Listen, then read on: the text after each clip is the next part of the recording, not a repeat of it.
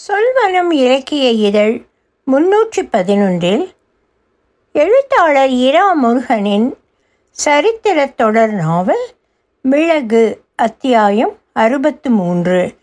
ஒன்றாவர் ஆயிரத்தி அறுநூற்றி ஐந்து. ஒலிவடிவம் சரஸ்வதி தியாகராஜன் பாஸ்டன். இருட்டுகிற வரை கவுட்டின் ஹோ பிரபு எழுந்திருக்கவில்லை. வீட்டுத் தரையில் போதம் கெட்டு விழுந்து படுத்திருந்த அவரைச் சுற்றி பேய் மிளகு கொடி பந்தலித்து அவர் கால்களை முழுக்கச் சூழ்ந்திருந்தது. தலைக்கு பின்னால் இருந்து அது நீண்டு அவர் தலையைச் சுற்றி படர்ந்து இருக்கத் தொடங்கியிருந்தது. எழுபத்தி மூன்று வயதில் அவருக்கு வாய்த்த வினோத அனுபவம் அது. வேலைக்காரர்கள் தோட்டக்காரன் சமையல்காரன் வீட்டு நிர்வாகி என்று எல்லோரையும் இன்று வரவேண்டாம் என்று சொல்லியிருந்ததால் அவருக்கு என்ன ஆனது என்று பார்க்க தேவையானால் வேண்டிய உதவி செய்ய என்று கூட அடிப்படை கவனத்தை ஈயவும் யாருமே இல்லாமல் போனார்கள். அவரும் விஞ்ஞான உபாத்தியாயர் ராயப்பரும் மிளகு கொடியை வைத்து ஆராய்ச்சி செய்து கொண்டிருந்த ரகசியமான நாள் அது. மிளகு சாகுபடியை மேம்படுத்துவது குறுகிய கால ஊடு பயிராக மிளகு உற்பத்தி செய்வது அதிக திடமும் கனமும் வாசனையும் நீண்ட நாள் கெடாததுமாக மிளகின் தன்மையை மேம்படுத்துவது இதெல்லாம் அல்லது இதில் யாதானும் ஒன்று நோக்கமாக கொண்டு நல்ல சிந்தையோடு கவுட்டின் ஹோ பிரபு விஞ்ஞான உபாத்தியாயரை கூட வைத்து கொண்டு நடத்தும் ஆராய்ச்சி அதுவென்று கருதினால் பெரும் தவறாகும். மிளகு பயிர் பண்ணி சிறு கொடியாக வளர்ந்த பருவத்தில் கப்பலில் பயணம் போகும் பிரயாணி பத்திரமாக எடுத்து போய் ஒரு மாதம் கடலில் பயணப்பட்டு போகுமிடம் போய் சேர்ந்ததும் சேர்ந்த இடத்தில் அந்த மிளகு கொடியை ஊண்டி வைத்தால் உடனே பல்கி பெருக ஆற்றல் உள்ள மிளகை உருவாக்குவதே கவுட்டின்ஹோ பிரபுவின் தேடலாகும். விஞ்ஞான உபாத்தியாயருக்கு சீனி லட்டுருண்டை தின்கிறது போல் ரொம்பவே பிடித்து போன ஆராய்ச்சி இது. அவருக்கு வயது எழுபதாகி மறதி நிறைய ஏற்பட்டு நடுராத்திரி தூக்கத்தில் இருந்து எழுந்து வீட்டு வாசல் திண்ணையில் நின்று தாவரவியல் பாடம் நடத்துவதாக கேள்வி. அது இல்லாமல் நாள் பூரா கௌட்டன்ஹோ பிரபு வழிகாட்ட காய வைத்து அரைத்து கரைத்து கொட்டி கிளறி வேக வைத்து வறுத்து பொடித்து கலக்கி வடிகட்டி இப்படி நாள் முழுக்க விஞ்ஞான உபாத்தியாயருக்கு வேலை இருப்பதால் இரவு ஆழ்ந்த உறக்கத்தில் அமிழும் அவர் பிரபு மேல் மிகுந்த மதிப்பு கொண்டுள்ளார் என்பது சொல்ல வேண்டியதில்லை. இந்த ஆய்வுகளுக்கு விஞ்ஞான உபாத்தியாயருக்கு மாதத்துக்கு இருபத்தேழு வராகன் கௌரவ உழைப்பு காணிக்கை பிரபு தருகிறார் என்பது சந்தோஷமான விஷயம். இன்றைக்கு அபூர்வமானதாக பேய் மிளகு என்ற வகை மிளகு கொடி ஆய்வுக்கு கிடைத்தது பிரபுவுக்கு. மலையேற போன ஒரு தம்பிரான் கொண்டு வந்து கொடுத்தது அது. காலையிலேயே பிரபு உபாத்தியாயர் இருவரும் ஒரு குடுவை நிறைய மூத்திரம் பெய்து பேய் மிளகு கொடி அமிழ்த்தி முகத்தில் துணி கட்டி கொண்டு அதை காய்ச்சினார்கள். அடிப்பிடித்து வந்த உப்பை ஜாகிரதையாக சேமித்து கொண்டார்கள். வீட்டுக்குள் கழிப்பறை வாடை ஜாஸ்தியாக வந்ததால் மட்டிப்பால் ஊதுபத்திகளையும் சாம்பிராணியையும் கொளுத்தி வீடு முழுக்க நல்ல வாடை வர வைத்திருந்தது. நல்லதாக போச்சு பிரபுவுக்கு. கசாண்ட்ரா பிஃபானா கொண்டு வந்தபோது கவுண்டன் ஹோ பிரபுவும் வீடும் சிறுநீர் வாடை அழிக்காமல் ஊதுபத்தி வாடையோடு கணிகையர் வீதி வாசனை கிளம்பியது. கசாண்ட்ரா உடனே கிளம்ப அவசரப்பட்டது. இந்த ஊதுபத்தி வாடை மிகுந்திருந்ததாலும் தான். அவள் முகம் பார்த்து பிரபு உன்மத்தம் கொண்டு அவளை கட்டிலுக்கு தூக்கி போக எத்தனம் செய்தது. அவர் தரையில் மயங்கி கிடப்பதிலும் கொதிக்க வைத்திருந்த குடுவை நீர் சிந்தி பேய்மிளகு ராட்சசத்தனமாக வளர்ந்து பிரபு காலை சுற்றி படர்ந்ததிலும் முடிந்தது. தற்போது அவர் இன்னும் தரையில் கிடந்து உறங்கியபடி மிளகு கொடி சுற்றி கர்ப்பத்தில் சிசு பிரசவிக்கப்பட காத்திருப்பது போல் பிரணியை திரும்ப காத்திருக்கிறார். விஞ்ஞான உபாத்தியாயரிடம் நாள்பட்ட ஒரு பழக்கம் உண்டு. காலையில் ஆறு மணிக்கும் சாயந்தரம் ஐந்து மணிக்கும் நாலு கடைவீதி சுற்றி வீட்டுக்கு திரும்ப போவது. காலையில் போகும்போது வீதிகளில் கடை பரத்தி இருக்கும் காய்கறி கடைக்காரர்கள் ஒரு கீரை கட்டோ வாழைக்காயோ ஊறுகாய் போட தோதான கிடாரங்காயோ அன்பளிப்பாக தருவது வழக்கம். மாலையில் அப்படி போகும்போது மற்ற கடைக்காரர்கள் அவருக்கு தினசரி ஒன்றோ இரண்டோ கொட்டைப்பாக்கும் கால் கவுளி வெற்றிலையும் காணிக்கையாக தருவதுண்டு. அவரிடம் சிறப்பாக படித்து முன்னுக்கு வந்த பிரகாசமான மாணவர்கள் மண்டிக்கடையில் கைமேஜை போட்டு கணக்கு எழுதும்போது வாத்தியார் சம்பாஷணே என்று ஒரு வராகன் செலவு கணக்கு எழுத அதை ஏற்று அனுமதிப்பார்கள் கடை அதிபர்கள். இவர்கள் பெரும்பாலும் விஞ்ஞானோபாத்தியாயரின் கடைந்தெடுத்த அடிமுட்டாள் பழைய மாணவர்களாக இருப்பது சகஜம். ஒரு மனுஷன் வாழைக்காயையும் வெற்றிலையையும் பாக்கையும் பட்சணம் பண்ணி பசியாற முடியாது என்பதால் தினசரி வரும் சம்பாவனையில் முக்கால் பாகத்துக்கும் மேல் விஞ்ஞான உபாத்தியாயர் பெண்டாட்டி வீட்டு வாசலில் கூறு கட்டி விற்பது வழக்கம். அந்த பணம் மீன் வாங்கவோ கருவாடு வாங்கவோ பிரயோஜனப்படுவது வாடிக்கை.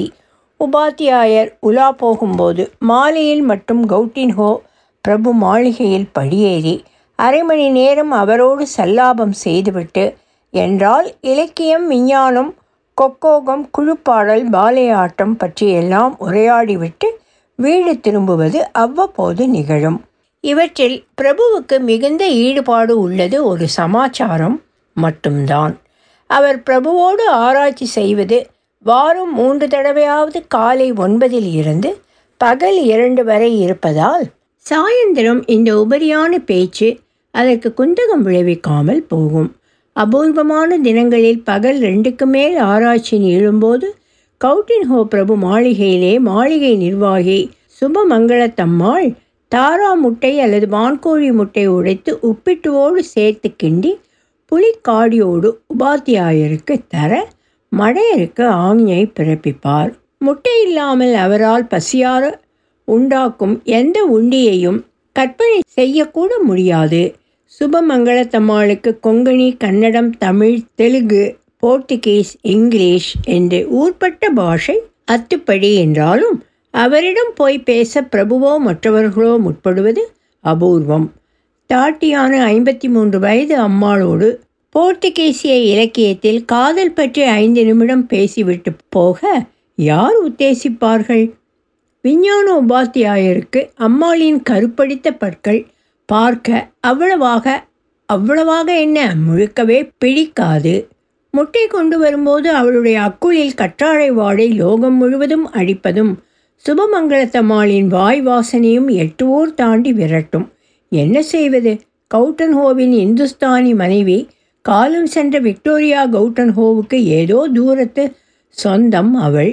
சாவு படுக்கையில் அவள் கவுட்டின்ஹோ பிரபுவிடம் சொல்ல நினைத்தது நான் போன பின் சுபமங்கலத்தை கல்யாணம் செய்து கொண்டு வீரையனை வீட்டு நிர்வாகி ஆக்க வேண்டியது.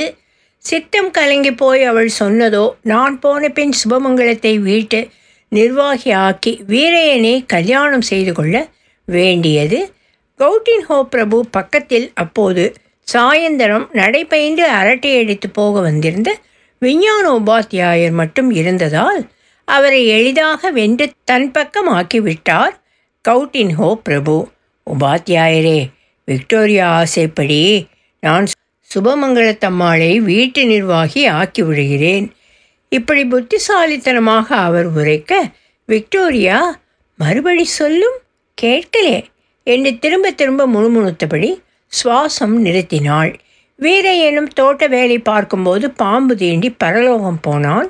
பின்னர் ஒரு நாளில் ஆக சுபமங்கலத்தம்மாளுடைய மீதி ஜீவித ஆலிங்கனத்தில் இருந்து தப்பினார் பிரபு. அம்மாள் நாலு தும்மல் சேர்த்து தும்மினால் அது இருமலாகி இருமல் குத்திருமலாகி குத்திருமல் சயமாகி சயம் ஜன்னியாகி கண்மூடுவாளா என்ற எதிர்பார்ப்போடு இருந்தார்.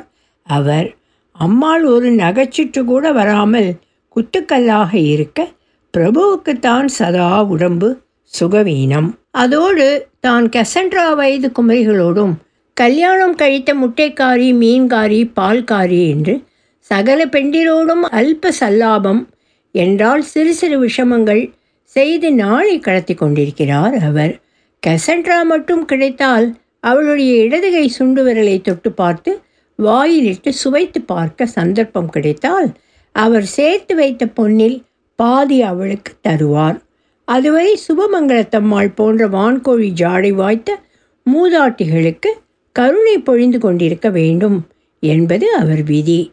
அம்மாள் வீட்டோடு இருப்பதால் அவருக்கென்று ஒரு பெரிய அறையை கவுட்டின் ஹோ தம் கண்ணுக்கு மறைவாக ஒதுக்கி கொடுத்து விட்டார். அது சரிப்படாது என்று அம்மாள் இருக்க மாளிகைக்கு புறத்திலேயே ஒரு சிறு இல்லம் உண்டாக்கி அவரை அங்கே அனுப்பி எழுந்தெழச் சொல்லி அனுப்பினார். சுபமங்கலம் அம்மாள் முன்னால் இருந்த அறையில் தான் தாவரையியல் ஆராய்ச்சிக்கான தளவாடங்களை சேகரித்து பத்திரமாக வைத்திருக்கிறார் அவர். பிரபு வாசலில் விளக்கில்லையே. உள்ளே மும்முரமாக வாசித்து கொண்டிருக்கிறீரா? உபாத்தியாயர் உள்ளே நுழையும் போது அழைத்தபடி வந்தார். கீழே தரையில் கிடந்த ஏதோ அவர் காலில் தட்ட சுவரில் கையை வைத்து விழாமல் நின்று கொண்டார். சின்ஹோர் சின்ஹோர் என்று இரண்டு தடவை கூப்பிட கீழே இருந்து ஏதோ மிளகு வாசனையோடு அவர் காலில் ஏறத் தொடங்கியது. அவர் கைகளை மிகையாக அசைத்து கொண்டு வாசலுக்கு திரும்ப ஓட காலையிலேயே சகோதரி வீட்டுக்கு போயிருந்த சுபமங்கலத்தம்மாள் விரைவாக வீட்டுக்குள் நுழைந்து பிரபு காலமாகிவிட்டாரா? என்று தான் இழக்க இருக்கும் சுகங்களை நினைத்து வருந்தியோ என்னமோ அழ ஆரம்பித்தாள். அம்மே பிரபு சுகம்.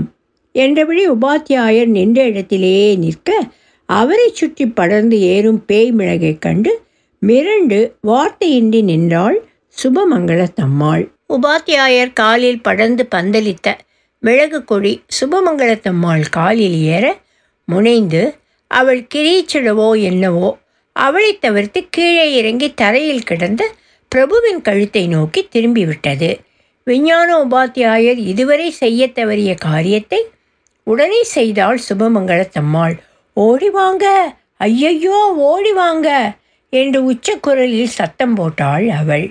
உபாத்தியாயருக்கு தனக்கு ஏன் இது தோன்றவில்லை என்று மனதில் பட அவளுடைய பன்மொழி புலமை காரணமாக இந்த திறமை வந்திருக்கலாம் என்று நினைப்போடு நிற்க அண்டை அயல் தெருவில் போனவர்கள் என்று ஏழு எட்டு பேர் வீட்டுக்குள் ஓடி வந்து விட்டார்கள். பத்தே நிமிஷத்தில் கௌடினியோ பிரபு அவர் படுக்கையில் கிடத்தப்பட்டார்.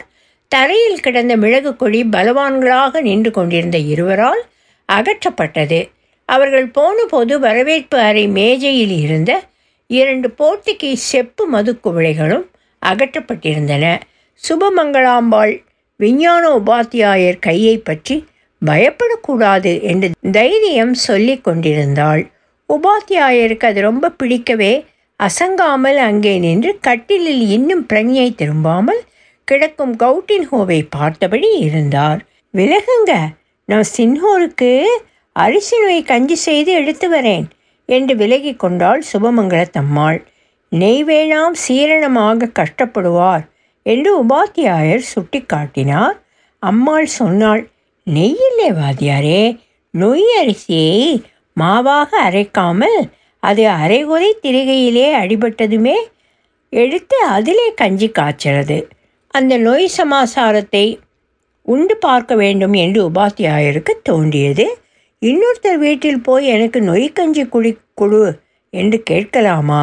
அதுவும் வீட்டு எஜமானர் நினைவு தப்பி கிடக்கும்போது சுபமங்கலத்தம்மாள் கஞ்சியோடு வந்து கட்டில் முனையில் உட்கார்ந்து கவுட்டின் ஹோவை தோளில் சாய்த்து கொண்டு உபாத்தியாயரை பார்த்து புன்சிரித்தாள். இவர் அடிக்கடி இப்படி நினைவில்லாமல் போயிடுவார். ஆனால் இன்னைக்கு பகல்லையே நினைவு தப்பி தரையிலே விழுந்து கிடந்தார். வாங்க வாத்தியாரே நீங்கள் அந்த தோளை பிடிச்சிட்டு அவர் தோளை சொன்னேன். கட்டிலுக்கு பின்னாலே நில்லுங்க. இன்னும் பத்து நிமிஷத்தில் கஞ்சி குடிச்சிடுவார் என்றாள் சாதாரணமான துணியில் சுபமங்கலத்தம்மாள். அது என்னமோ செய்யலாம் தான். ஆனால் மயக்கம் தெரியாவிட்டால். விஞ்ஞான உபாத்தியாயரின் மனைவி அவருக்காக இந்த ராத்திரிக்கு மீன் பொறித்து வைத்திருக்கிறாள். ஏரி மீன் என்று சாயந்தரம் லாந்தி விட்டு வர என்றால் உதவி விட்டு வர கிளம்பிய போதே சொன்னாள். பிரபு சின்ஹோரையும் அவரை அணைத்து பிடித்து நோய்க்கஞ்சி ஊட்டும் கிழவியையும் பார்த்து கொண்டிருப்பதை தவிர அவருக்கு வேலையில்லாமல் அஸ்தமித்து விட்டதா என்ன? அவர் சொல்லி கொண்டு கிளம்புவார் நான் காலையிலே வரேன் என்றோ சாயந்தரம் வரேன் என்றோ சொல்லிவிட்டு கிளம்பலாம் தான் காலையில் அவர் நடப்பது ரதவீதி பக்கம் சாயந்தரம் மாதா கோவில் பக்கம். பாதையை மாற்றினால் காலை வயிறு சுத்தப்படாது என்றாலும் சொல்லிவிடலாம்.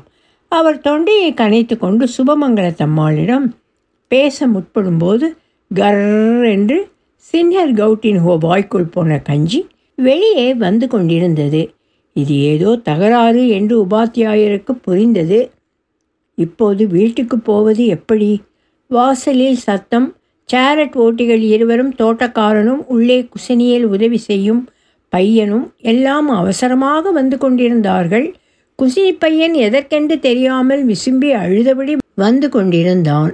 அவன் சொன்னான் போன வாரம் எனக்கு இருமல் அதிகமாக இருந்தபோது இங்கே ராத்திரி தங்க சொல்லி புட்டத்தில் ஏதோ மருந்து அழுத்தி தடவினார் கவுட்டினுவ பிரபு.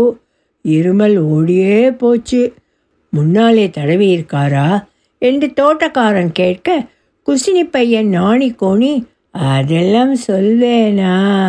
என்றான். சுபமங்கலத்தம்மாள் கட்டிலில் உட்கார்ந்து கண்மூடி இருக்கும் எஜமானரை தோளில் சாய்த்து கஞ்சி ஊட்டுவது அவர்களை ஆகர்ஷித்தது இத்தனை அத்தனை இல்லை என்று தோன்ற வைத்த கண் வாங்காமல் பார்த்து கொண்டிருந்தார்கள். கூத்து பார்க்க போயிட்டு இருக்கோம் இங்கே என்ன ஆச்சு? விளக்கே எரியலையேன்னு பார்க்க வந்தோம். ஒன்றும் இல்லையே என்று தோட்டக்காரன் விசாரிக்க பக்கத்தில் நின்ற விஞ்ஞான உபாத்தியாயர் அவர்களை பதட்டத்தோடு பார்த்து ஏன்பா சின்னோர் கண்ணு திறக்காமல் இருக்கார். அது உங்கள் கண்ணில் படவில்லையா? என்று குற்றம் சாட்டும் துணியில் கேட்டார். முகத்தில் சாராயம் தெளிக்கலாமுங்க. வாத்தியார் ஐயா என்றான் குசினி உதவி பையன். சாராயம் தெளிச்சா மூச்சு முட்டும். அதுக்கப்புறம் என்ன ஆகுமோ தெரியலே. வேண்டாம் என்றாள் சுபமங்கள தம்மாள். அப்போ வெறும் தண்ணி தெளிக்கலாமே என்று உபாத்தியாயர் யோசனை சொன்னார். அவருக்கு தண்ணி முகத்தில் சட்டுன்னு தெளிச்சா கீழே வீங்கி போய் ஒரு மணி நேரமாவது ஆகும் திரும்ப சரியாக வர்றதுக்கு. என்று சுபமங்களா அந்தரங்க ரகசியத்தை பகிரும் நாணத்தோடு சொன்னாள். ஆபத்துக்கு தோஷமில்லை. பிரஞ்ஞை திரும்புறது தான் இப்போது முக்கியம். தண்ணி சாராயம் வெந்நீர் பன்னீர் ஏதாவது எடுத்து வாங்க என்றார் உபாத்தியாயர். கஞ்சியை உதட்டில் குவளையை தொடுக்கினாற் போல் வைத்து கவுட்டின் ஹோ பிரபுவின் நெஞ்சில் கை வைத்து தேய்த்தபடி சுபமங்களாயிருந்த காட்சி உபாத்தியாயருக்கும் ஈர்ப்பு உள்ளதாக போக அவர் சின்ஹோர் இடத்தில் கட்டிலில் தாம் கிடக்கலாம் என்று கருதத் தொடங்கினார். அவருடைய முகத்தில் வியர்வை ஒரு சிறு கீற்றாக பரவியதும் பைஜாமாவுக்குள்ளே இருந்த சிறு வெல்வெட் துணியை வெளியே எடுத்து எல்லா மனமும் ஒரு சேர வீச முகம் துடைத்து கொண்டார் அவர். அடுத்த பத்து நிமிடம் சின்ஹோர் கவுட்டன்ஹோ உடல்நிலையில் ஏது அபிவிருத்தியும் ஏற்படவில்லை. ஆனால் மூச்சு சீராக வந்து கொண்டிருந்தது அவர் தொடையில் பேய் மிளகு அணைத்து கிடந்த இடம் வரை தோல் கடினமானதாக போயிருந்ததை உபாத்தியாயர் கண்டார். காலியில் மயில் துத்தமும் ஒரு துளி ராஜ திராவகமும் கொஞ்சம் போல் சாய நீரும் இன்னும் புகைவிடும் இத்தனூண்டு கந்தகமும் சேர்த்து காய்ச்சிய நிறமற்ற அந்த கூழ் காலிலோ பேய்மிளகு கொடியிலோ பட்டால் நம்ப முடியாத விளைவுகள் ஏற்படுவதை நாளை ஆராய்ச்சி முடிவாக எழுதி சின்ஹோர் மூலம் லிஸ்பன் விஞ்ஞான பேரவைக்கு அனுப்ப நிச்சயம் செய்து கொண்டார் விஞ்ஞான உபாத்தியாயர். அவர்களுக்கு மிளகு பற்றி தனியான ஆர்வம் ஏதும் இல்லை. நிற்காத எந்திரம் புவியீர்ப்பு விசையை கடந்து போவது மனிதன் பறவைகள் போல பறந்து செல்வது போன்ற தலைப்புகளில் ஆராய்ச்சியும் சொற்பொழிவும் பேரவைக்கு பிடித்தவை மட்டுமில்லை வருமானம் கொண்டு வருகிறவை.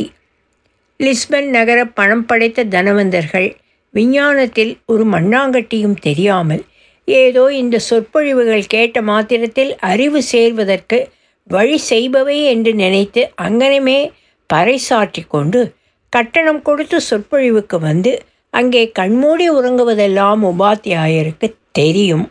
அதெல்லாம் எக்கேடும் கெட்டு போகட்டும். விஞ்ஞான உபாத்தியாயர் வீடு போய் மீன் கறியோடு சோறு உண்டு நிம்மதியாக உறங்கப் போக வேண்டும். இந்த உச்சை கிருக்கன் பிரபு பொம்பளை நாயை ஆசன வாயில் தீர்க்கமாக முகர்ந்து பின்னாலேயே ஓடும் லோலன் அவன் கண் விழித்து மிளகு கஷாயம். கேட்டால் என்ன? கண்மூடியே பரலோகம் போனால் என்ன? அவர் நேரே சுபமங்கள தம்மாளிடம் போய் வீட்டில் கட்டியோள் ஆரோக்கியம் நலிந்து குருதரமாக இருப்பதால் நான் போய் நாளை காலை திரும்புகிறேன் என்று வாசலுக்கு வேகமாக நடந்தார். அதை மீறி போக முடியாமல் அவர் காலையும் பேய் மிளகு கொடி கட்டியது. அந்த கொடிக்கு பேய் மிளகு என்று பெயரை வைத்ததே அவர்தான். சாதுவான காரம் குறைந்த மிளகை வேதியியல் பொருள்கள் சேர்த்து பொடித்து சாராக்கி கலந்து வடிகட்டி நீரில் அமிழ்த்தி கனலில் சுட்டு ஏதேதோ செய்து உக்கரமானதாக ஆக்கியவர் முதலில் அவர்தான். கவுட்டினுவோ எல்லா உபகாரங்களும் அதற்காக ஆற்றினார். மிளகு கொடி கொசு கரப்பு ஈ போன்ற சில்லறை உயிர் பிராணிகளை சூழ்ந்து இரத்தத்தை உறிஞ்சி கோர ஸ்வரூபங்களாக எரிவதால் பேய் மிளகு என்ற அந்த பெயரை அவர் ஏற்றுக்கொண்டார். இன்னும் கூடுதல் குருதி பசியோடு இந்த கொடியை முன்னேற்றினால் அது கொடுக்கும் மிளகு அளவு மிகும். எங்கு வேண்டுமானாலும் எவ்வளவு தண்ணீர் இருந்தாலும் இல்லாவிட்டாலும் அது வளர்ந்து செழிக்க கோழி ஆட்டின் குட்டி கன்றுக்குட்டி எருமை என்று புலிக்கு இறை போடுகிறது போல் ஈய முற்பட்டால் மிளகிலேயே சிறந்ததாகிவிடும் நம் பேய் மிளகு. உபாத்தியாயர் பெருமையோடு சொன்னார். விஞ்ஞான உபாத்தியாயரே கொஞ்சம் சிரமம் பார்க்காமல் இந்த மிளகு கொடியை இன்னும் உக்கரமாக்குவோம் வாரீர் என்று காலையில் தொடங்கி மயில் துத்தம் சேர்த்து காய்ச்சியது பாதியில் கவனிக்கப்படாமல் போக கசாண்ட்ரா என்ற பேரழகி வந்த பின்னர் குறி விழைத்த கவுட்டின்ஹோ வேறு எதுவும் செய்ய தோன்றாமல் அவளது உடல் வாடை நுகர்ந்து கொண்டே பின்னால் போய்விட்டார். கசாண்ட்ரா வந்தால் என்ன? எகிப்திய பேரழியை கிளியோபாட்ரா வந்தால் என்ன? கைவேலையை முடிக்காமல் பசு தர்மம் தலை தூக்க விட்டிருப்பது தவறன்றோ? இப்போது இந்த கவுட்டினோ கஞ்சி குடிக்க ஆரம்பித்து விட்டார். தலையை கிழவியின் மாறிடத்தில் சாய்த்து வைத்து அவர் கொண்டாடும் சுகம் கொஞ்ச நஞ்சம் இல்லை கண் திறக்கவில்லை. உடல் இயங்கவில்லை மற்றபடி அவர் கேட்கிறார் தொட்டால் உணர்கிறார் பசியும் தாகமும் தெரிந்திருக்கிறார் என்று தோன்றுகிறது. விஞ்ஞான உபாத்தியாயர் வெளியே தப்பி ஓடுவதை ஏனோ அவர் விரும்பவில்லை போல வீடு முழுக்க அங்கும் இங்கும் மறுபடி பேய் மிளகு மண்ட ஆரம்பித்து விட்டது. உபாத்தியாயர் மறுபடி உள்ளே போய் வரவேற்பறை நாற்காலியில் வேண்டா வெறுப்பாக அமர்ந்தார். ஐயா என்று சத்தம் கேட்டு தலையை தூக்கி பார்த்தார். இனிப்பு அங்காடியில் அவற்றை கிண்டி கிளறி உருவாக்கும் கிழட்டு மடையன் உள்ளே படியே வந்து கொண்டிருந்தான். இவன் என்ன அளவுக்கு இங்கே வருகிறான்? அவன் மேல்படியில் நின்று விஞ்ஞான உபாத்தியாயரை நோக்கி இருகரம் குவித்து வணங்கினான். ஐயா நீங்கள் அறிவியல் மேதையான ஒரு கேரள பூமி தமிழர் என்று சற்று நேரம் முன்னால் தான் இங்கே குசினி பண்ணி நோக்கும் மனுஷன் சொல்ல அறிந்தேன். ரொம்ப சந்தோஷம். அவன்தான் சொன்னான் நீங்கள் இங்கே இருப்பதாக. விஞ்ஞான உபாத்தியாயர் பெண்டாட்டியோடு சண்டை போட்டு வாசலுக்கு துரத்தப்பட்டவர் போல் கடுகடுவென்ற முகத்தோடு உட்கார்ந்திருந்தார். என்ன விஷயமாக வந்திருக்கே? என்று வந்தவனை விசாரித்தார். அது வேறொன்றுமில்லையே. நீங்களும் இவ்விடத்து பிரபுவும் உன்னதமான விஞ்ஞான மேம்பாட்டுக்காக தாவரவியலில் முக்கியமான முன்னெடுப்பை எடுத்து வைக்கும் விதத்தில் மிளகு கொடியை அதிவினோத அதிநவீன தாவரமாக்கி உள்ளீர்கள் என கேள்விப்பட்டேன். சந்தோஷம் நிரம்ப சந்தோஷம். நிறைய சந்தோஷப்பட்டு விட்டேன். போய் வரலாமே என்று விஞ்ஞானி அவரை பார்த்து கைகூப்ப மடையர் சொன்னது இந்த மாதிரி இருந்தது. தாவரவியல் வேதியியலில் எனக்கும் அக்கறை உண்டு. நானும் இங்கே ஆய்வுகளில் பங்கெடுத்து கொள்ளலாமா? அதுவும் காலம் என்ற இன்னொரு பரிமாணம் பற்றி ஆய்வு செய்ய எனக்கு மிகுந்த விருப்பம் உண்டு. உன் பெயர் என்ன? விஞ்ஞானி அமைதியாக கேட்டார் வந்தவனை. பரமன் என்பார்கள். பரமேஸ்வர ஐயன் என்பது முழு பெயர். அப்புறம் ஒன்று நான் உங்கள் காலத்து மனுஷன் இல்லை. இது பதினேழாம் நூற்றாண்டு தானே? நான் வந்தது இருபதாம் நூற்றாண்டில் இருந்து ஐயா பெரியவர் மூர்ச்சித்து கிடக்கிறார். நீர் ஏதோ கெக்க பிக்கே என்று காலம் இருபதாம் நூற்றாண்டு என்பது போல உளறி கொண்டிருக்கிறீர். எழுந்து போம் என்றார் விஞ்ஞானி கோபத்தோடு. நம்புங்கள் நான் விமானத்தில் தில்லியிலிருந்து பம்பாய் பறந்தபோது நாக்பூரில் விமானத்தை தவறவிட்டு இந்த இடத்துக்கும் காலத்துக்கும் வந்துவிட்டேன். உம்போன்ற அறிவியல் மூப்பர் வழிகாட்டினால் என் காலத்துக்கு திரும்பிவிட முடியும். தயவு செய்து உதவுங்கள். என்றார் நெஞ்சுருக. விஞ்ஞானியோ அவசரமாக வீட்டுக்கு உள்ளே வந்து கதவடைக்கும் போது அந்த மடையரின் கண்களை பார்த்தார். அவை பொய் சொல்வதாக தெரியவில்லை. மடையர் நின்று பார்த்துவிட்டு திரும்ப போகும்போது அவர் குப்பாயத்தில் ஒரு சிறு கொழுந்தும் நான்கைந்து இலைகளுமாக பேய் மிளகு படர்ந்தேறி இருப்பதை கண்டார் விஞ்ஞான உபாத்தியாயர். ஓய் ஓய் ஓய் வந்தவரை பின்னால் இருந்து கூப்பிட்டது கனவில் நடப்பது போல் மிகுந்த பிரயத்தனத்தின் பேரில் சத்தமே கூட்டாமல் வந்தது. அவர் கூப்பிடுவதற்குள் பரமன் படியிறங்கியாகிவிட்டது ஓய் மழையரே குப்பாயத்தில் நுழைந்த மிளகு வெள்ளியை எடுத்து தூர எரியும் நான் எடுத்து போகவில்லை. அதுவாகவே உள்ளே நுழைந்து விட்டது. மன்னிக்கவும் அடுத்தவர் சொத்துக்கு நான் ஆசைப்பட மாட்டேன். பரமன் தன் குப்பாயத்திலிருந்து கல் மண் செடி கொழி என்று தானாகவே வந்தது. அவர் எடுத்து உள்ளே போட்டது எல்லாம் அகற்றிவிட்டு நடந்தார் வாத்தியாரே இன்னும் தாமதிக்காமல் பெத்ரோ பிரபுவிடம் வந்து பார்க்க சொல்லி அவசர செய்தி அனுப்பினால் என்ன? என்று சுபமங்கலத்தம்மாள் கேட்டாள். அதுவும் சரிதான் என்று ஒரு சேரட் வண்டியில் தோட்டக்காரனையும் குசினிக்காரனையும் அனுப்பி வைக்கச் சொன்னார் விஞ்ஞான உபாத்தியாயர். அனுப்பி வைக்கப்பட்டது போனவர்கள் போன வேகத்தில் திரும்பி வந்து விட்டார்கள். பெத்ரோ பிரபு கிழக்கு கரையில் காளிகட்டம் பயணம் வைத்து நேற்று காலைதான் புறப்பட்டு போனதாகவும் இன்னும் மூன்று வாரம் ஆகும் அவர் திரும்பி வர என்றும் பெத்ரோ பிரபு மாளிகை நிர்வாகி கசாண்ட்ரா சொல்லி அனுப்பியிருந்ததாக சுபமங்கலத்தம்மாளிடம் தெரிவித்தார்கள்.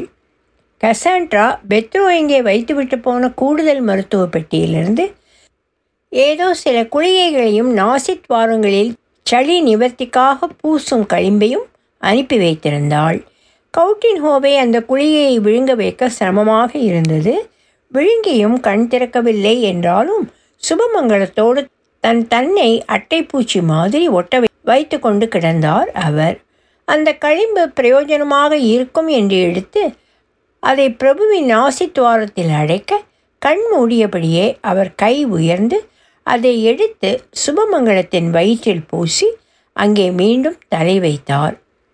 ரோஜா பூக்கள் தன் வயிற்றுக்குள் இறக்கை முளைத்து பறக்கின்றன என்றும் மிளகு கொடிகள் சரியை உடுப்பணிந்து பாடுவதை தன்னால் கேட்க முடிகிறதென்றும் வண்ணத்து பூச்சிகள் நீந்தும் பச்சை நிற நீர் நிறைந்த குளக்கரையில் வயிறு மின்னும் தவளைகள் மாதிரி உடுப்பணிந்து ஆடுகின்றனவென்றும் சுபமங்கலத்தம்மாள் தெரிவிக்க விஞ்ஞான உபாத்தியாயர் அவள் பூசியதும் அவள் வயிற்றில் பிரபு வழித்து பூசியதும் அபின் கலந்த களிம்பு என்று உறுதியாக தெரிவித்தார். இன்னொரு முறை வாசலுக்கு நடந்தார். அந்த பேய் மிளகு தன் உக்கிரமெல்லாம் தீர்ந்தோ என்னமோ சும்மா கிடக்க அவர் வாசலுக்கு செருப்பை கையில் எடுத்து போய் அங்கிருந்து ஓடி ரட்சைப்பட்டார். தோட்டக்காரன் சுவாதீனமாக உள்ளே வந்து சுபமங்கலத்தம்மாளிடம் சொன்னது இது. மூப்பரை அரண்மனை வைத்தியர் வைத்தியநாத்திடம் காட்டினால் உடனே சொஸ்தமாகும். அதற்கான பணம் கொஞ்சம் கூடுதலாகுமே. அவனே வைத்தியன் மாதிரி கூட்டிச் சேர்த்தான். மருத்துவ கூலி பற்றியெல்லாம் நீ ஒன்றும் கவலைப்பட வேணாம். நீயும் குசினிக்காரனும் போய் வைத்தியநாத் வைத்தியரை விவரமெல்லாம் சொல்லி ஸ்திதி ரொம்ப மோசம் என்று அறிய வைத்து அவரோடு உடனே வந்து சேருங்கள். கௌட்டினுகோ பிரபு என்றால் அவரும் வந்து விடுவார். என்றெல்லாம் பலதும் சொல்லி சுபமங்கலத்தம்மாள் அனுப்பி வைத்தாள். கவுட்டினுவோ பிரபு அதற்குள் ஆழ்ந்து உறங்கி போயிருந்தார். அவர் சுபமங்களாவை பற்றி பிடித்திருந்த தலம் சொல்லக்கூடாதது என்பதால் அவள் நீளம் அகலம் மிகுந்த போர்வையை போட்டு இரண்டு பேரையும் தேவையான அளவு மறைத்து இருக்கும்படி செய்திருந்தாள். போர்வை விலகினால் பார்த்து போக உத்தேசத்தோடு கடையெடுத்து வைத்துவிட்டு வீடேகும் சிறு கடை உடைமையாளர்களும் அடுத்த எதிர் மாளிகை நவரத்ன வியாபாரிகள் வீட்டு நவுகர்கள் என்றால் வேலைக்காரர்களும் தெருவில் திரியும் வெறுந்தடியர்களும் உள்ளே வந்து கையை கட்டிக்கொண்டு சட்டமாக நின்று கொண்டிருக்க உட்கார்ந்தபடிக்கே சுபமங்கலத்தம்மாள் பலமாக குரல் விட்டு விரட்டினாள். அரை மணி நேரத்தில் அம்மாள் தலையணிகளை பின்னால் அண்ட கொடுத்து வைத்தபடி சாய்ந்து கட்டிலில் உறங்கியிருந்தாள். கௌட்டனுவோ பிரபு அவளோடு ஈசிக்கொண்டு உறக்கமா பிரணியை தவறியதா என்று சொல்ல முடியாத நிலையில் கிடந்தார். கூட்டு பார்க்க புறப்பட்ட சிப்பந்திகள் கதவை மட்டமல்லாக்க திறந்து வைத்துவிட்டு போய்விட்டிருந்தார்கள். சேரட் ஒன்று சத்தமில்லாமல் வந்து நின்றது. குதிரைகள் நாள் முழுவதும் ஓடி ஓய்ந்து இப்படி ராத்திரியிலும் ஓடச் செய்யும் கொடுமையை ஆட்சேபிப்பது போல் ஓங்கி கனைத்த சத்தம் வெளியில் நிறைந்தது. சேரட் சாரதி உடனே வண்டிக்குள் ஓரமாக வைத்திருந்த பிறப்பங்கூடைக்குள் இருந்து பசும் புல்லும் கொள்ளும் கொடுக்க போடா மயிறு என்று அந்த குதிரைகள் அதை புறக்கணித்து இன்னொரு முறை கனைத்துவிட்டு வாழை எழக் கழிந்து நின்றபடியே உறங்க ஆரம்பித்தன. குதிரைகள் என்று சொல்லி சிரித்தபடி குதிரை லத்தியை மிதிக்காமல் தாண்டி குதித்து வைத்தியநாத் வைத்தியர் மருந்து பெட்டியோடு கவுட்டின்ஹோ மாளிகைக்குள் நுழைந்தபோது ஓரமாக வைத்திருந்த பெரிய கடியாரம் டன் டன் டன் என்று நிறுத்தாமல் அடிக்க நெட்டுயர்த்தபடி நடுராத்திரி என்றாள் சுபமங்கலத்தம்மாள் வைத்தியர் முன் பிரபுவிடமிருந்து விலகியிருக்க அவள் முயன்றாள். பிரபு நீங்குகிற வழியாக இல்லை. போர்த்திய துணியை வைத்தியர் இழுக்க கவுட்டின் ஹோவின் விரல்கள் உடுப்போடு சேர்த்து சுபமங்கலத்தம்மாளின் அந்தரங்க பாகத்தை கெல்லி எடுப்பது போல் பிடித்திருந்தன.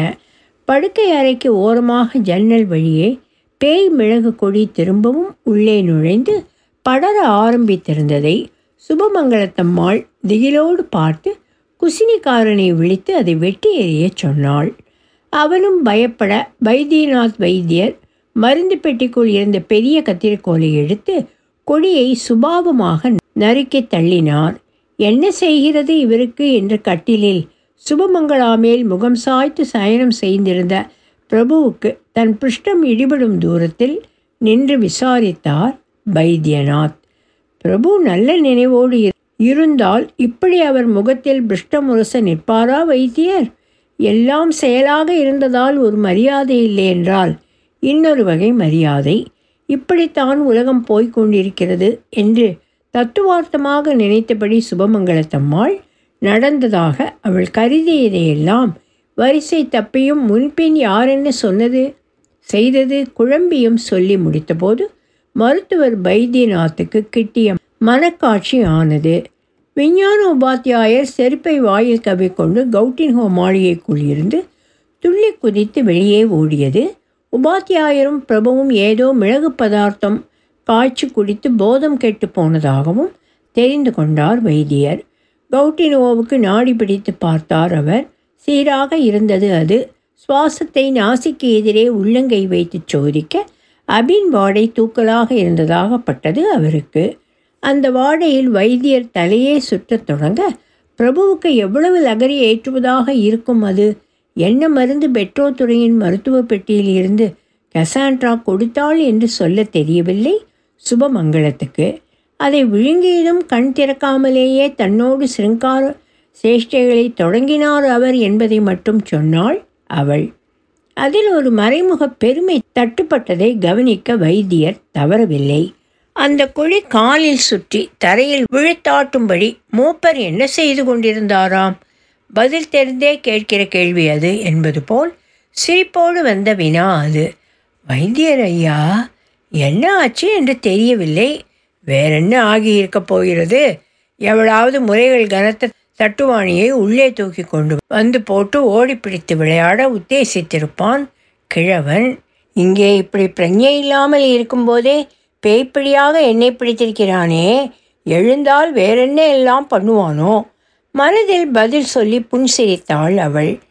ரொம்ப நாளுக்கு அப்புறம் தன்னை புஞ்சிரி பொழியும் சுந்தை பெண்குட்டியாக அவள் உணர்ந்தாள். இந்த அதிரூப சுரூபத்தோடு காதல் காமாந்தகமான உறவு எல்லாம் எப்படி சாத்தியமாகிறது? என்று தனக்குள் ஆச்சரியப்பட்டார் வைத்தியர். காம அந்தகம்தானே. கண்டறியா காமத்தோடு முதுமை. சாக்கடையில் மிட்டாய் கிடைத்தாலும் பாய்ந்து இழுத்து மேலே ஒட்டிய நரகளை துடைத்து தின்ன தயாராக்குமே. எதுதான் சாத்தியமில்லை. வியந்தார் அவர். கொஞ்சம் கஷாயம் காய்ச்ச வேண்டும். குசினிக்கு போக முடியுமா? என்று சுபமங்கலத்திடம் கேட்க அவள் பிரபுவின் பிடியிலிருந்து விடுபட செய்ததை பார்க்க வைத்தியருக்கே மனம் ஒருநிலைப்படாமல் அலைப்பாய்ந்தது பவுட்டினோ இன்னும் அதிகமாக பிரஞ்சை தவறி கசாண்ட்ரா வந்து படு என்று சொல்லிவிட்டு உறக்கத்திலும் ஆழ்ந்தார். உன் பிரபுவுக்கு இன்னொரு பிரபுவின் மாளிகை நிர்வாகி மேல் அசுரத்தனமான வெறி போல் இருக்கு. அதற்கும் பேய் போல அப்புறம் மிளகுக்கும் ஏதாவது தொடர்பு உண்டா? விசாரித்தபடி குசினிக்கு தானே போய் கனன்று கொண்டிருந்த கரி அழிப்பை உயிர்ப்பித்து கஷாயம் காய்ச்சி கொண்டிருந்த போதுதான் அசம்பாவிதம் ஏற்பட்டது. அது யாதெனில் வைத்தியநாத் பின்னால் இருந்து பேய்மிளகு நேரே நிமிர்ந்து உயர்ந்து இரு பக்கமும் இலைக்கரங்களை பிரம்மாண்டமாக நீட்டி அலாதியான மனுஷ பிறவியோ பனிமனிதனோ நடக்கிறது போல் முன்னால் நகர்ந்து வைத்தியநாத் வைத்தியர் பின்னால் நெருங்கி நின்று அவர் தோளை தீண்டியது. சுபமங்களா நீ போய் படு. இதெல்லாம் ஒன்றும் நீ நடப்பிக்கிற காரியமில்லை. பொத்தாம் பொதுவாகச் சொல்லி அடுப்பில் பொங்கி வழிய தயாராக இருக்கும் கஷாயத்தை இழுக்கி தேடி பிடித்து இறக்குவதற்கு முன் பின்னால் திரும்பி பார்த்து அவர் அலறியது. ஐயோ மிங்கு! இடர் வந்தபோது பெண்டாட்டியை கூப்பிடும் முதல் மனுஷன் தானாகத்தான் இருக்கும் என்று தோன்ற இழுக்கி போட்டு பிடித்த கஷாய பாத்திரத்தை சற்றே பின்னால் நின்று அணைக்க முற்பட்ட அசுர தாவரத்தின் மேல் வடிக்க ஒரே வினாடியில் அது இருந்த இடம் தெரியாமல் போனது. அது கிளப்பிய வாடை வீடு முழுக்க சூழ்ந்து அங்கங்கே தலை காட்ட ஆரம்பித்த பேய் மிளகை கருவறுத்து போட்டது. அந்த கஷாயத்தை புகட்டியதும் ஒரே நிமிடத்தில் விழித்தெழுந்த கவுட்டினோ எங்கே அந்த தேவதை கசான்ட்ரா என்று வைத்திய வைத்தியரின் தாழையை பிடித்து அசைத்து கேட்டார். ஏதோ வைத்தியர் அவளை கடித்து முழுங்கின மாதிரி. அந்த பெண் பிள்ளை நினைவை ஒழியும் இந்த கிழ வயதில் இறை நம்பிக்கையில் சிறந்து போகும் காலம் புண்ணியம் தேடும் என்றாள் சுபமங்களா அவர் விரல்களை நெட்டி முறித்தபடி. கவுட்டினோ அவளை குக்களின் நரகள் போல் அருவறுத்து பார்த்து நீ உன் வீட்டுக்கு போகலாம் என்று துரத்தினார். வைத்தியா வைத்தியரிடம் அவர் அழைத்து சொன்னது வைத்தியரே பேய் மிளகுக்கு எதிர்மருந்து நீர் உண்டாக்கிய கஷாயம்தான். செய்முறை சொல்லும். கணிசமாக வராகன் தரேன். சொல்லியபடி மருந்து சீசாவை குலுக்குவது போல் குலுங்கிக் கொண்டு அவர் மறுபடி உறங்க ஆரம்பித்தார். அது பிரஞ்சை தவறுவதில்லை என்று நிச்சயப்படுத்தி கொண்ட வைத்தியா வைத்தியர் அவரை கட்டிலில் படுக்க வைத்துவிட்டு திரும்ப பிரபுவுக்கு நெருக்கமாக சுபமங்கலத்தம்மாள் அவருக்கு ஒன்றுமில்ல காலையிலே கலகலன்னு எழுந்திடுவார். என்றபடி நடந்தபோது கவுட்டின்ஹோவுக்கு நெல் பரலில் ஏகியும் கொடுத்திருக்கலாம் என்று தோன்றியது வைத்தியருக்கு. போகட்டும் அதை விழுங்கினால் இணை விழிச்சு சிலருக்கு அதிகமாகிறதாக கேட்டறிந்திருந்தார் அவர். கௌட்டின்கோ ஏற்கனவே ஸ்திரீ நவத்வார வாடை பிடித்து அலைகிறவர். நெல் பரளி வேறே எதுக்கு அவருக்கு? அவர் வாசல் பக்கம் நகர்ந்தபோது கதவை சாத்திட்டு போங்க வைத்தியரே என்றால் கண்கள் தரை நோக்கி குனிந்து அலைப்பாய. சுபமங்கலம். கதவை சாத்தும்போது வைத்தியர் சுபாவமாக உள்ளே ஒரு நொடி பார்க்க கட்டிலில் சுபமங்கலமும் அவசரமாக படுத்துக்கொள்வது கண்ணில் பட்டது. பேய் மிளகு. அவர் தன்னை எறியாமல் சொன்னபடி சேரட் ஏறினார் அவர். குதிரைகள் கனைத்து ஆமோதித்து ரதம் உருள ஆரம்பித்தது. ஒலிவடிவம் சரஸ்வதி தியாகராஜன் பாஸ்டன்.